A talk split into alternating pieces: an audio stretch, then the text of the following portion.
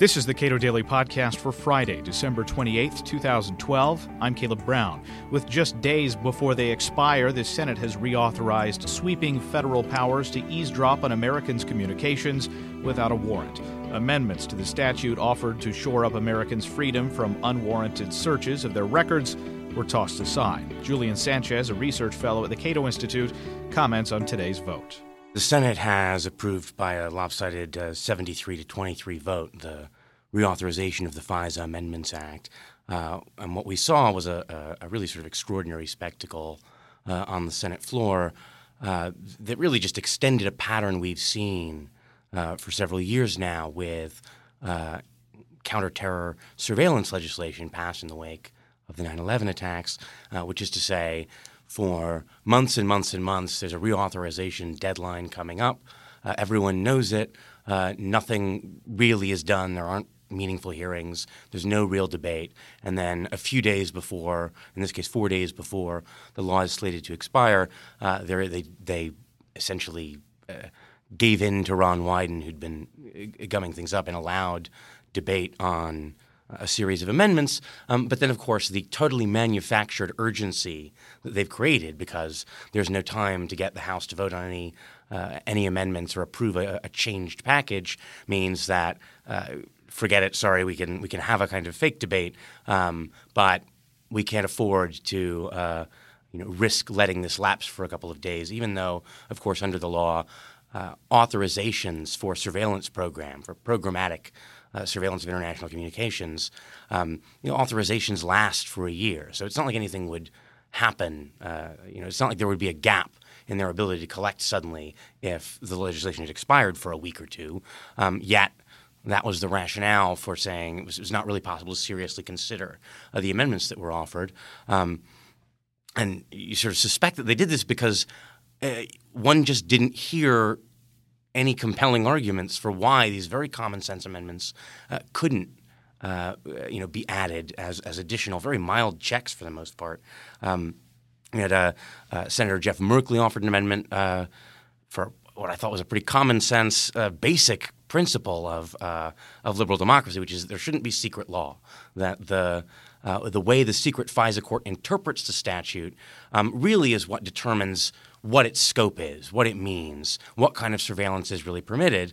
Um, we know in a bunch of cases that uh, those courts or government lawyers have interpreted uh, this, some of these surveillance powers in ways that, that many senators have said would shock someone who was just reading the, the text of the bill. So uh, to meaningfully debate whether these surveillance powers are working or appropriate, we need to know how the court has interpreted them, to uh, to you know uh, how how how far uh, their scope really extends. And some senators have pointed out well before this that they believe that there is a broad gulf between how these statutes are being interpreted yeah. with their own understanding of. And so, so Ron Wyden has said about a number of. Uh, statutes that there is, in effect, uh, in respect to the Patriot Act, he said there's basically a secret Patriot Act because uh, the interpretations differ so radically from what an ordinary person would understand from reading the statute. So Jeff Merkley, I thought, quite reasonably said, uh, you know, unless it would be deleterious to national security, the Justice Department should release redacted, declassified versions of major interpretations. Um, and yet this was shot down. It was hard to see why exactly. I think Saxby Chambliss suggested that somehow even after the Justice Department has reviewed these and cleansed them of anything that could uh, compromise sources and methods, that still somehow brilliant terrorists would, would glean some valuable information that would allow them to evade, sur- evade surveillance. It wasn't really explained why we should think that's likely. But broad, but broadly, it seems like their argument is we can't let you know how the FISA court is interpreting these statutes because then the terrorists would know? Is that basically right? Yeah, I mean, the idea here is right. Is they don't, even if they don't know the technical details of how the N S A conducts surveillance, uh, if they know anything about what kind of questions the FISA court is being asked to answer, that this would be information they could somehow use to evade surveillance. I mean, it's, it's, it's somewhat wacky, frankly. It's, it's really impossible for me to imagine how information at that level could actually permit someone to evade uh, surveillance, but um, that was the argument that was made. Really, it was the fact that there were only four days to go that um, that carried the day on all of these things. Um, Ron Wyden had a couple of amendments that I thought were, again, uh, should be stunning that this is not um, something that's done already automatically. Uh, two proposals. One, um, just that the N S A should have to estimate how many Americans are being swept up in its surveillance dragnet. Um, again, this is supposedly a surveillance program targeting foreigners. Because of the way the law is written, uh, that restriction is, is is actually extraordinarily weak. Um, there's almost certainly, uh, you know, many thousands, if not millions, of American communications swept up in the process, um, including very likely some entirely domestic ones. Um, but th- it was just claimed that uh, that it's impossible to pr- produce that estimate. Dianne Feinstein um, actually at one point said, "Well, there's a secret memorandum explaining the reason they can't do this. And so if you want to know why this amendment, you know, is impossible, um, come to the secret room where you can read the secret memo alone, uh, you know, in this secure facility and, and, and learn the reason why uh, you should vote against this amendment." Um, an- another prohibiting what uh, Wyden has called backdoor searches. The N S A objects to this characterization, but uh, the idea here is that um, collection is initially so broad, even if it nominally has a foreign target, that because so many American communications are going to be swept up, um, if it's not supposed to be used to target Americans, then once all those communications are sitting in the N S A's database, it shouldn't be possible to circumvent the spirit of the law by then plugging in an American's name or other identif- uh, identifying information to effectively, after the fact, use this vast database as a way of kind of ex post picking on Americans to spy on. Um, that, again, was shot down. It seems like if, as the supporters of this law want to insist, it's really only about targeting foreigners, then consistent with that idea, they should welcome this kind of restriction that a warrant be obtained before a specific American's name is punched into the search.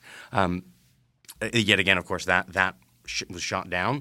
Uh, Pat Leahy wanted a shorter sunset, so perhaps we could have a more meaningful debate from uh, five years to three years. He wanted to, to shrink the, the span of reauthorization, uh, again shot down as well. Uh, Rand Paul had a, um, I think, a, a largely symbolic and fairly dramatic uh, amendment that would have asserted that the Fourth Amendment protects uh, third-party records. I mean, this is in a lot of ways very sensible, um, but would have been a, a huge sea change in American surveillance law. So it's not terribly surprising that that didn't pass. But aren't we moving in that direction generally? I mean, we had uh, in the U S v. Jones case, was it Sonia Sotomayor arguing that this third-party doctrine is something that needs to be, if not gotten rid of, at least looked at very seriously? Yeah, we've seen uh, Sonia Sotomayor uh, and a number of other uh, judges at, at uh, federal appellate courts um, beginning to push back against the so-called third-party doctrine, this doctrine that when you're internet service provider, your phone company has communications or other records about your uh, internet activity or phone activity, um, that you've waived your expectation of privacy in that data. Um, in the twenty-first century, given the way we live now, that this uh, thirty-plus-year-old doctrine really uh, vitiates the Fourth Amendment if you uh, take it to its extreme. And so there's been a move to say it's time to reconsider that uh, or at least cabin it in.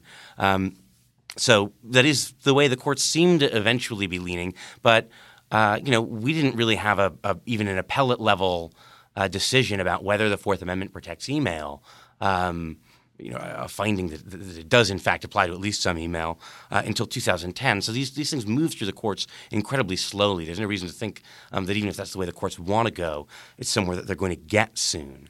Um, and, you know, the thing we heard again and again Uh, in this debate was one, um, that we've created this sort of phony urgency, and so there's no time to seriously uh, consider any of these amendments and make changes, uh, but also that we have this incredibly robust oversight uh, that, that will prevent any problems. And we know, of course, that uh, we've already found a, a series of issues where overcollection of totally domestic communications occurred. The FISA court has ruled in one case that surveillance authorized by the law had in fact violated the Fourth Amendment, was uh, unreasonable in the language of the Fourth Amendment. And somewhat perversely, we had folks like Senator Saxby Chambliss arguing that this just shows how well oversight works and that no further checks are necessary.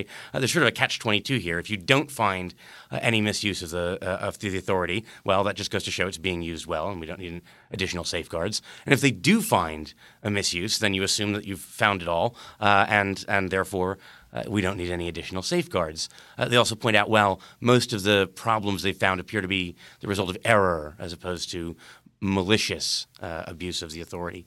Um, and this is something I've always thought of as the Stephen Glass problem. The uh, uh, fraudulent journalist Stephen Glass publicated, uh, published a Uh, a wide array of totally fabricated stories in the New Republic, which had a very notoriously rigorous fact-check process. And what they realized after the fact was the fact-check process was great at catching errors, um, but not that good at catching deliberate fraud by people who understood how the fact-check worked and could tailor their fabrications to avoid getting caught by the fact-check, by, for example, fabricating uh, backup sources for the fact-checkers to look at. I think something very similar obtains with respect to intelligence oversight. Um, people who are not trying to conceal uh, their misuse of the authority or their violation of the rules um, are easy to spot because they're not doing anything to hide their activity. Um, that's no guarantee that people who understand how the oversight works uh, might not Uh, you know, be able to evade uh, detection by those systems, uh, especially given that the oversight really does seem to be focused at the collection stage. It's to say uh, whether interception is consistent with what's been authorized. Uh, and the trouble there is that the interception is so broad that a lot of collection of innocent communications is not a violation of the rules. Uh, what you really need to worry about is how that data is being searched and used after the fact. That's why I think Ron Wyden's amendment requiring a warrant for searches of the database to pick up American communications was so important. Um, and it's, again, very difficult if, if you have a you know moderately savvy bad actor to spot that kind of uh, misuse. It certainly uh, would be nothing new historically if Uh, people within the intelligence agencies decided that information obtained for legitimate intelligence reasons, or at least picked up in the course of a legitimate intelligence investigation, um, might also be mined for some illegitimate political person, uh, purpose. Notoriously, certain, uh, Richard Nixon practiced this, but presidents for decades, uh, you know, did this, and it's something that we should worry, you know, could happen again. Uh, but no one really seems to be concerned about that. There, people did raise these concerns on the Senate floor, um, but there just doesn't seem to be a willingness to really go back and reconsider these sweeping authorities that we've re- that we've introduced in the last ten years. Julian Sanchez is a research fellow at the Cato Institute. You can read more of his work at cato dot org.